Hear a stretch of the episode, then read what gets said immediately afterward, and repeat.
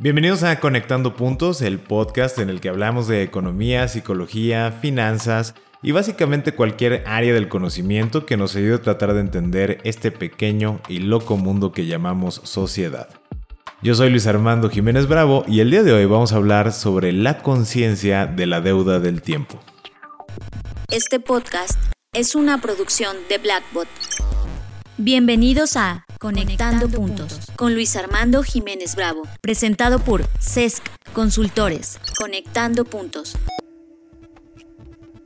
En esta emisión me acompaña nuevamente mi socia Imelda Schaefer. ¿Cómo estás, Imelda? Muy bien, gracias. Aquí contenta de estar de regreso. ¿Y tú cómo te encuentras?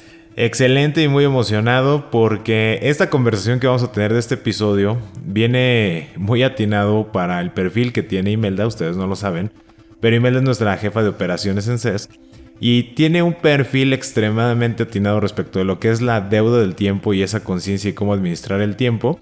Y es la razón por la cual, eh, leyendo un artículo escrito por Cristina J. Orgas de la BBC, que hablaba justamente sobre esta deuda del tiempo, estaba hablando de varios conceptos que me llamaron poderosamente la atención porque ya los estaba aplicando Imelda directamente en CES Consultores y se los queremos eh, compartir. La base de este artículo eh, está realmente inspirada por un libro que escribió James Clear, que también está muy bueno, se llama Atomic Habits, que él habla de varios temas, eh, como por ejemplo las mejoras del 1% incrementales todos los días, el diseño de sistemas, el cambiar las metas, modificar el comportamiento.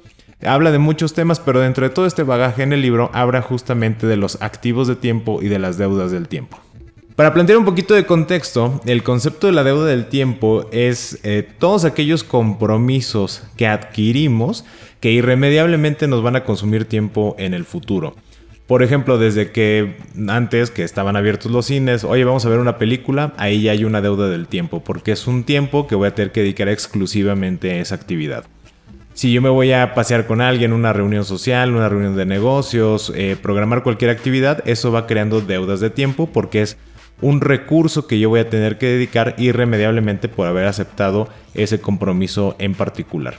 ¿Y por qué es relevante este tema o este concepto? Porque justamente nos hemos topado y nos han llegado varios comentarios de personas que dicen, oye, ¿cómo puedo hacer para ser más productivo en mi día? A veces siento que las 24 horas no me alcanzan, no importa la hora que me levante o la hora que me duerma. A veces estoy trabajando y comiendo y siento que no estoy logrando todo aquello que yo quisiera eh, conseguir pues tiene mucho que ver o empezar esa parte de redefinir nuestra planeación del tiempo con esta base de ser conscientes de la deuda del tiempo que estamos adquiriendo. Y en este artículo que escribió eh, Cristina, pues nos señala cuatro puntos interesantes de cómo podemos nosotros administrar esa deuda del tiempo. Y antes de que entremos a cada uno de ellos, solo quiero puntualizar que la deuda del tiempo no es mala, así como la deuda financiera. No todas las deudas son malas, de lo que se trata es que la deuda no se coma tus recursos. O sea, no voy a hacerme más deuda del tiempo, del tiempo que de hecho tengo disponible. De la misma manera como no me voy a endeudar más allá de lo que puedo pagar. Dejando esto muy claro, me gustaría abordar cada uno de los puntos porque de todo este episodio lo más enriquecedor es lo que tiene que aportarnos Imelda para cada uno de ellos. Sí, muchas gracias. Bueno, de hecho les comento que efectivamente, como dice Luis, yo me puse mucho este, esta tarea de de los tiempos dentro de la, de la consultoría y se nos hizo interesante compartir este artículo porque por más que yo trataba de explicar la manera en que yo hacía las cosas, no, ahora sí, digamos que tuve la, la naturaleza o dentro de mi personalidad naturalmente se me, se me vinieron como varias ideas, hice tablas, hice muchísimas cosas que me vieron de manera natural, pero no sabía cómo explicarlo. Y se me hizo muy interesante este artículo porque en muchas cosas estoy de acuerdo y dije, ah, mira, es, es una manera de explicar cómo, cómo, yo también veía las cosas, ¿no? Porque de repente así nada más este, a mí me salía naturalmente y no sabía explicarlo. Sí, y como dices, siempre nos ayuda mucho, así como lo que pretendemos con este episodio, pues si ustedes también ya lo hacen de manera natural y han estado buscando formas de cómo explicarlo, tal vez no me refiero solo en este episodio, sino las ligas que recuerden pondremos para que puedan revisar el artículo y el nombre del libro que les comentábamos, pues todo esto puede enriquecer, así como Imelda le, le padeció, ustedes pueden ser muy buenos administrando el tiempo, pero luego sumar en el barco a toda esta disciplina de administración puede ser un poco complejo de explicar, pero buscamos que con estos cuatro puntos que nos parecieron muy atinados que mencionaba Cristina, les sea más fácil comunicarlos y sobre todo estructurar de manera más sencilla. Si no tienen ese perfil, ejemplo yo, yo no tenía ese perfil para nada, de administración del tiempo, pues a mí me ayudó mucho a visualizar cómo construir el sistema y sobre todo comunicarme mejor para poderlo administrar el tiempo y reducir o más bien equilibrar esa deuda del tiempo con las reuniones, citas y demás. Y esto obviamente mejoró muchas cosas como calidad de vida y nivel de estrés y entre otros puntos. Sin más preámbulo, pues vamos con el primer punto que nos señala que es priorizar. Y en esto nos señala eh, Cristina que es clave hacer las preguntas correctas, porque tener claras cuáles son las tareas que debemos completar primero nos ayuda a ganar tiempo de cara al futuro y a ser más productivos. Fíjate que en esta parte quisiera agregar lo, siguiente. De hecho, bueno, cuando se habla de priorizar, por claro que no todo el mundo tenemos las mismas prioridades y hay veces que hay metodologías que te pueden ayudar, ¿no? Pero a veces pueden ser un poquito confusas porque pues justamente es relativo, no, no tienes las mismas prioridades que otras personas o en tu área o el tipo de trabajo no tienen las mismas prioridades. Entonces hay que tomar en cuenta que es en función de tus propósitos, recursos y resultados esperados. También hay que tomar eso en, cuenta, no nada más de, ah, bueno, ¿y cómo sé cuál es más importante que el otro y todavía te haces más bolas? Es de, pues ya lo habíamos comentado anteriormente, primero está tus propósitos, mira qué recursos tienes, qué resultados quieres y eso te va a ayudar justamente a priorizar. Y otra cosa que, bueno, son, son de las cosas que yo implementé con con Luis en la, en la consultora. Bueno, de hecho lo implemento con todo mundo, yo creo. Cada vez que tenemos juntas, yo digo, es que tenemos que tener el objetivo de usar ese tiempo. O sea, ese tiempo, ¿cuál es su objetivo? Y puede haber varios, pero el punto es de que sí haya objetivos. Y en consecuencia identificar cuál es el elemento relevante o importante en, en esa actividad en particular. Lo más, este, un ejemplo más común que puedo dar es, por ejemplo, las juntas y que de repente también se pueden hacer juntas interminables porque no había como un objetivo muy bien definido desde, ah, vamos a hablar de esto. Ajá, y luego es de, ¿y en qué quedaron? Pues como que no estamos de acuerdo con esto, otros están este, en desacuerdo con esto y pues lo vamos a platicar más este, en otra junta. Y dices, oye, pero ya llevaron tres horas en eso, o sea, ¿cuál era el objetivo de eso? Y de repente pues se pierde en esa, en esa parte. Otra, otra parte que también un momento dado yo me empezaba a desesperar era el de, ah, em, te quiero ver para hablar. Y es de, ah, ok. Y, luego era de, ah, pues sí, pues, de, ¿de qué me quieres platicar? Y ya nos vemos y todo. Y eran pláticas de, pues vamos a decirlo de cuál fue el objetivo, pues ninguno, y de qué se habló de todo y de nada. Entonces realmente no, no había algo en especial y, notaba que perdíamos muchísimo tiempo en ese sentido porque no había el objetivo. Y no digo que el ver a las personas sea una pérdida de tiempo, no quiero que se malentienda, pero cuál, eh, otra vez, ¿cuál era el objetivo? Si el objetivo es de, mira, nada más quiero platicar contigo, necesito un tiempo contigo ok, bueno, pues eso es de mi tiempo personal, este, y lo tomo en ese, en ese aspecto y te daré el tiempo personal que tengo disponible. Pero no voy a agarrar tiempo de mi trabajo para pensar que era de trabajo y al final era algo personal o al contrario. Pensé que era algo personal y ahora me quieres hablar de trabajo y también había esta parte de justo antes este, de la pandemia, pues también era mucho de, de verse en, en, en físico y luego notaba de, oye, pues realmente es de, ah, ah, es que nada más te quería hacer estas preguntas y era de, y eso se podía hacer por teléfono, ¿no? Entonces, eh, también por el trayecto la, este, de, de, ir o pedir el café y luego te quedas más tiempo, dices, ok, algo de dos horas pudo haber sido por teléfono 30 minutos. Y otra vez, bueno, si los tienes, pues qué bueno, pero a veces no nos damos cuenta porque no, no estamos conscientes de que no los tenemos y que realmente nada más teníamos media hora que podíamos darle a, ese proyecto, a esa pregunta, a esa persona. Entonces, para resumir, eso es lo que quería agregar al respecto. Y me encanta que lo señales porque creo que ahorita viene un buen tema de complementar antes de que mueva el segundo punto. Esta parte que hemos señalado durante varios episodios de la comunicación. Mencionabas, eh, voy a resaltar dos puntos muy interesantes. El primero de cómo es relativa la priorización de ciertas actividades la comunicación es fundamental y el tener esa apertura de decir para mí lo más importante en este momento o lo que yo quiero atender primero es tal y ya desde ahí vamos filtrando si estamos en el mismo canal de lo que estamos buscando hacer. Y segunda, la asertividad en la comunicación. Insisto, no es la primera vez que mencionamos esto, pero viene a bien con esta parte del tiempo. Cuando yo tengo esta asertividad de decir, oye, es que quiero verte, porque hay estilos de personas, depende también mucho la cultura del país en el que estés. Hay culturas que son como de, es normal que antes de cualquier este, comunicación de lo que sea, hablemos cinco minutos de tu vida personal o de cuestiones irrelevantes. Pero quitando ese elemento cultural, sí es muy bueno tener asertividad de decir, ok, este, ¿cuál es el objetivo que tú persigues con esta comunicación, con esta reunión o con este elemento, proyecto, lo que fuera, ¿no? Y también nosotros saberlo identificar y expresar porque eso va a facilitar el priorizar y estar comunicados en esas prioridades, pues así ya nadie se frustra, como ahorita decías, si yo creía que era algo personal y a lo mejor llego súper relajado, sin este, pensar en nada de trabajo y me siento y me hacen un montón de dudas técnicas, pues el cambiarme el esfuerzo mental de cambiarme el chip, pues eso también eh, puede derivar en que una junta que estaba programada un cierto tiempo se lleve muchísimo más porque costó ese tiempo de adaptación. O segunda, que no se llegue a nada porque como no venías preparado para ese tipo de reunión, pues nada más extiendes y extiendes y no se llegó a nada, ¿no? Entonces me parece fantástico. Y espero que esto les haga mucho sentido eh, para cualquiera de los dos perfiles, que como ya les dijimos, pues aquí estamos los dos, ¿verdad? Y de eso nos vamos al siguiente punto que es el delegar. Y hay un punto muy interesante con delegar, que no necesariamente tienen que ser personas, eh, también puede ser en la tecnología. Y aquí me gusta, creo, más para no extenderme demasiado, y Melda tienes un gran ejemplo de lo que es delegar en términos muy simples. Bueno, es que justamente cuando estábamos preparando, pues como siempre saben que preparamos este podcast y yo le comentaba a Luis, le digo, bueno, pues sí, es que también puede ser la tecnología, nos vamos con algo muy simple como la lavadora. Hay un cierto costo, pero es el costo-beneficio. ¿En qué, eh, ¿En qué voy a tomar mi tiempo o, u otro recurso? Es lavando a mano durante horas o mejor agarro la, máquina, le pongo, hasta lo puedo programar en algunos modelos y órale, ya lo pongo y ya. O sea, realmente eso lo estoy delegando, aunque uno no lo piense, sí es de, pues le estoy delegando el trabajo de lavar la ropa a la lavadora. Y así de simple. Me encanta el ejemplo y no quiero poner este algún otro, pero ahorita me surgió rápidamente el tema de los audiolibros. Y nada más lo que voy a añadir, ¿no? En el caso de delegar, también puede ser en cuestiones sencillas como cómo puedo optimizar mi tiempo.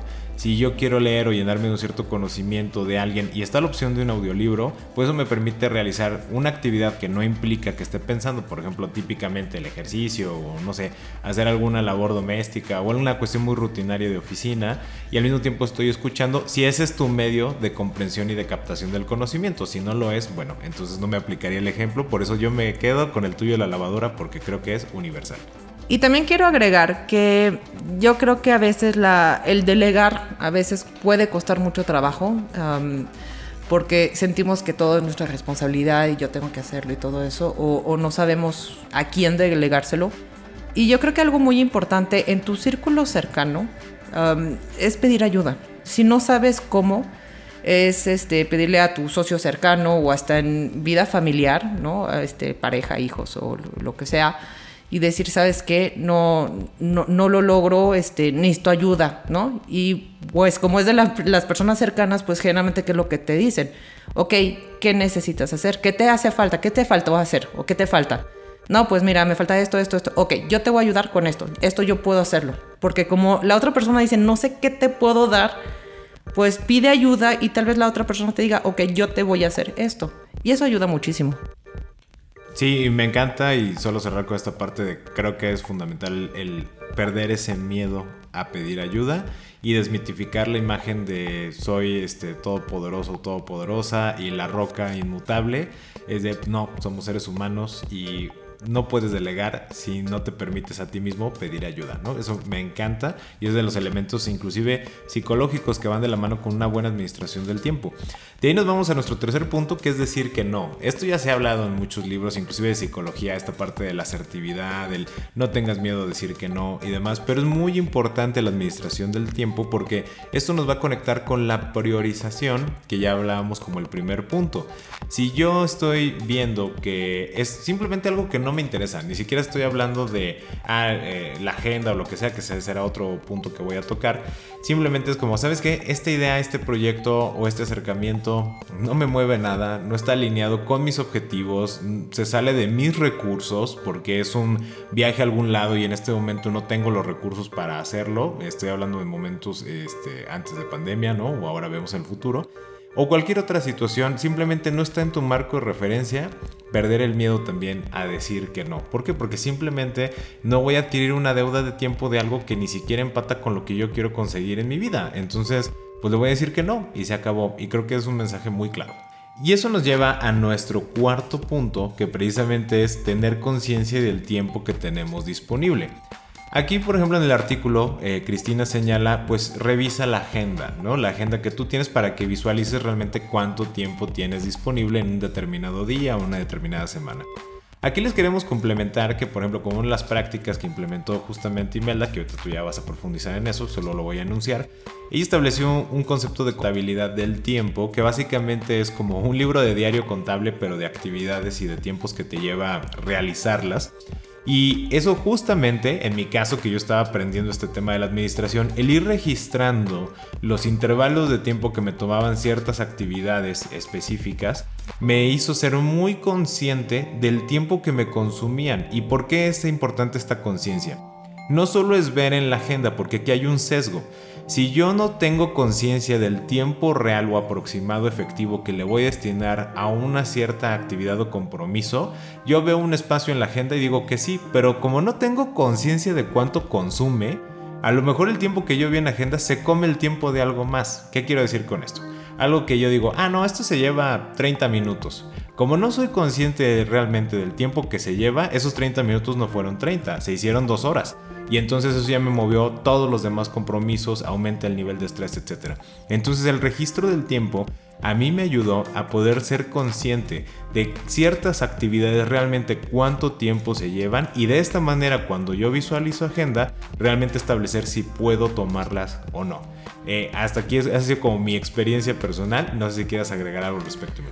Bueno, sí, agregando sobre la, experiencia que estamos viviendo pues actualmente, porque es, una herramienta que se está utilizando en estos momentos, es que, bueno, primeramente regreso al punto que mencioné anteriormente de no hay que tener miedo de, pedir ayuda. Nosotros como socios, un momento dado, um, ya habíamos, bueno, yo ya había intentado ciertas herramientas de gestión del tiempo para, para ayudar a Luis no funcionaron porque no las utilizaba, entonces yo también como que pues así lo dejé hasta que pues un momento dado sí me dice, ya no sé se me va el tiempo, um, sí, se siente como un cierto estrés y me dijo, necesito que me ayudes. Y otra vez yo dije, ya intenté varias eh, herramientas, voy a intentar otra, o sea, dame la oportunidad de pensar en otra cosa. Y en eso se me surgió en la mente, era de, ok, mira, te voy a ayudar en este aspecto, en el de, voy a hacerte como esta, esta no regla, pero es de, ahora vas a tener un cuaderno y vas a anotar tus tiempos. Sin embargo, para justamente no ponerlo con, más estrés de los tiempos, quien analiza los tiempos soy yo. Entonces, para que él no se estrese justamente como cada mitad de mes o a final de mes, sin juzgar, le voy diciendo más o menos qué actividades le tomaron cuánto tiempo en el conjunto del mes. Y así también eso ayuda a que si un momento al dado dice, ah, sabes que como que no pude darle mucho, siento que no le di mucho tiempo a esto, es de, ah, sí, pero es normal porque te pusiste, no sé, 20 horas a leer libros. Y tocó este mes, no es ni es ni bueno ni malo, es entender cómo ha sido la dinámica o como decíamos también en otro episodio, cuáles eran como sus picos de actividad, ya sea por días o más o menos los horarios. Y en ese aspecto yo le ayudé en yo llevar ese él tiene que anotarlo, claro, pues no puedo anotarlo de, este, de parte de él, pero yo le ayudé a, que él se agarrara ese tipo de conciencia. Y luego, pues de hecho, yo no lo hacía y yo empecé a hacer lo mismo. Y estuvo padre también tener como ese tipo de, de pequeña conciencia. Esta es una herramienta que nosotros, este, pues sinceramente me lo saqué de la manga, ¿eh? No, no es algo que haya leído, tal vez existe, lo leí, se me vino en el inconsciente, no lo sé. Es algo que me vino en la mente, lo intenté, lo implementamos y nos está sirviendo, pero cada quien tendrá su manera de, analizar o de registrar sus tiempos u obtener esa, esa conciencia. Y justamente conectando con esto que mencionas, si se fijan en esta narrativa, esta historia que les hemos ido compartiendo, hemos ido conectando cada uno de los puntos que hablamos, desde el priorizar, identificar el objetivo, el delegar, no tener miedo a pedir ayuda, el decir que no, cuándo, cuándo saber decir que no, eh, tener esa conciencia del tiempo y eso también ha derivado el análisis y demás que se ha dado en votar algo que nos dio como resultado que es identificar los momentos o la suma de momentos y actividades que derivan en una sensación de no me alcanza el tiempo. siento que, fíjense la palabra que siempre usamos, ¿no? Siento que ya no me alcanza el tiempo para X situación. Y eso obviamente pues te deriva en ansiedad, te, te, deriva en estrés, no tomas las mejores decisiones, estás reaccionando, sientes que estás reaccionando ante todo, que no tienes como esa capacidad de prevenir situaciones, de planear de manera adecuada y eso no es calidad de vida realmente. Entonces, con todo esto que ya mencionaste, Imelda, yo solo quería puntualizar que sí, el, la suma de todos estos puntos conectados ha llevado precisamente al hecho de identificar por qué sentimos que no nos alcanzaba el tiempo, corregir esas situaciones y les quiero decir que desde que se implementó este tema, nos tomó como unos dos o tres meses de adaptación y sobre todo de mi parte de registrar y demás. Eh, pero ya una vez analizado con esta historia, el, ya identificando estos momentos, el estrés se acabó, al menos por esa sensación de siento que no me alcanza el tiempo y aumentó nuestra productividad también en la, en la consultora, aumentó la productividad a nivel personal y pareciera que fuera muy sencillo alcanzar los objetivos que nos estábamos planteando con cada una de la suma de actividades y todo estuvo en la gestión de la deuda del tiempo y de ese recurso. De hecho, también ayudó con la relación con clientes, proveedores, socios, porque justamente también al no tener conciencia de los tiempos de necesito tanto tiempo para entregarte esto, justamente daba esa, esa presión de de estar hasta no sé qué horas de la mañana y nos tocaba a los dos de tenemos que entregar, pero ¿por qué no, no nos alcanzó el tiempo? Se supone que esto debió habernos tomado, no sé, una hora. Pero sí, sí, nada más nos tomó una hora o dos horas, pero de todas maneras en donde se me fue todo el día y era porque no teníamos conciencia de todas las otras actividades, cuánto tomaba las otras actividades que, que nos tomaba tanto tiempo del día y que esa hora, aunque fuera exactamente una hora, pues ya no encajaba. Entonces era de, Ahora ya sabemos que para entregar esto necesitamos tanto tiempo para entregar. No estoy diciendo de, ay, en vez de entregártelo en dos días, te lo entrego en un mes. Pero es tener un poquito más conciencia de, no te lo tengo en dos, pero sí te lo tengo en cuatro, por decirlo así. O en estos momentos sí te lo puedo entregar en dos. Pero ya uno tiene como más conciencia y es más organizado, justamente, y tienes una mejor relación con todo el mundo. 100% y eso justamente como dices, ya ese valor agregado que, puedes dar en tranquilidad, no solo a ti mismo, sino a tu círculo inmediato, eh, llámese clientes, proveedores, familiares y demás, pues lo vamos a cerrar con la conclusión de, bueno, todo eso estuvo muy bien y son muy buenas recomendaciones, pero en este momento estoy sintiendo que no me alcanza el tiempo, ¿cómo lo arreglo? ¿O cuál es la pauta que me puede ayudar a comenzar este orden y aplicación o construir este sistema con base en estos cuatro puntos que se mencionaron? Pues ella menciona, eh, Cristina, que también lo toma de James Clear, y habla de págate a ti mismo primero. Esa es la regla básica. Si estamos hablando que el tiempo es un recurso, pues si no, en la duda, págate a ti mismo primero. Y esto está muy interesante porque, eh, Imelda, tú mencionas algo siempre y muy constante, me parece muy atinado. El dinero, si lo trasladamos en una analogía financiera, el dinero lo vas a recuperar, porque a través de tu actividad o X fuentes o medios, ese dinero que tú tienes en deuda, a lo mejor la pagas y recuperas en utilidad. Pero el tiempo no lo vas a recuperar. Esa deuda del tiempo que tú adquieres, en el momento en que tú la pagas, no hay manera de recuperar ese tiempo. Por eso es que el perfil cambia.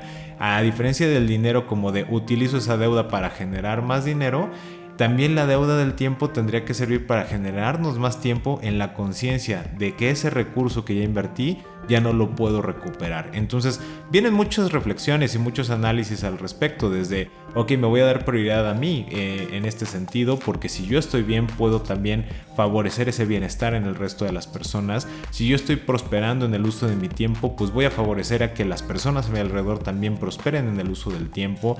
Soy más selectivo con las actividades que realizo y en consecuencia las disfruto más y las personas que están conmigo también lo disfrutan porque no me ven apresurado, no me ven carrereado, no me ven estresado y todo eso ya no lo estoy comunicando, por el contrario es, estamos concentrados, lo estamos disfrutando y vamos a sacar el máximo provecho de cada situación. Y en los beneficios en consecuencia pues se van notando. No les quiero vender el tema de infomercial de y lo ves inmediatamente porque pues ningún hábito realmente lo ves de inmediato, pero en la medida que tú lo vas construyendo es muy clara la mejoría que tú tienes en tu calidad de vida.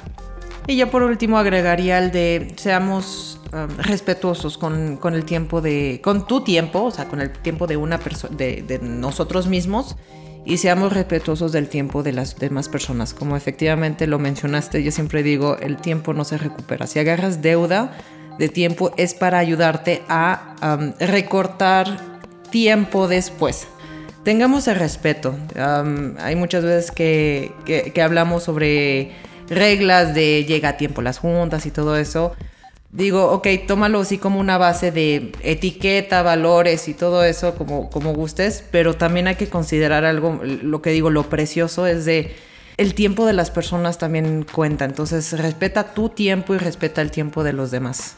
Como alguna vez me dijiste, ¿no? El respeto del tiempo no solo es ser puntual, sino inclusive tener la asertividad de definir si era necesaria esa reunión o no. Entonces como ir un paso antes, ¿no? No solo se trata de estar en la reunión a tiempo, eso no solo es el respeto, sino desde cuando se está programando esa reunión, el definir si realmente se debe de realizar o no. Y creo que eso es muy importante. Exactamente, y dentro de todo como, pues no, no tiene que ser como que así, ay, te lo agradezco y todo el tiempo, pero como interiorizarlo y agradecer cada vez que hay personas que nos dan de su tiempo, pues agradecerlo. Estás escuchando Conectando, puntos con Luis Armando Jiménez Bravo. Y con esto pues nosotros sí les agradecemos y valoramos el tiempo que han dedicado a escuchar este episodio. Exactamente. Y aprovechamos pues para dejarles las ligas, como les comentaba al inicio del episodio, para que puedan revisar el artículo si tienen oportunidad y les interesa leer el libro o escuchar las conferencias que tiene James Clear también que son muy, muy interesantes. Y con todo lo que hemos comentado, nos encantaría conocer sus opiniones, qué retos se enfrentan ustedes en la administración de su tiempo, eh, cuáles consideran que son sus mayores oportunidades para mejorar esa administración, si están de acuerdo o no con lo que estamos diciendo y lo que estamos referenciando también con este artículo y este autor. Y toda esta información nos parecería muy relevante y la valoramos mucho que nos la comuniquen. Recuerden que lo pueden hacer en nuestra página de Facebook en arroba sesc consultores, esto es arroba sesc consultores o directamente a través de nuestra página de internet www.sesc.com.mx. Esto es www.sesc.com.mx. Y con esto pausamos esta conversación. Yo soy Luis Armando Jiménez Bravo. Y yo Imelda Schaefer, agradeciéndoles a todos muchísimo por su tiempo. Y los invitamos a que sigamos conectando. Escuchaste Conectando, puntos, con Luis Armando Jiménez Bravo, presentado por CESC Consultores. Conectando, puntos. Contenidos y conducción, Luis Armando Jiménez Bravo. Producción, John Black y Fernanda Rocha. Grabado en los estudios Blackbot.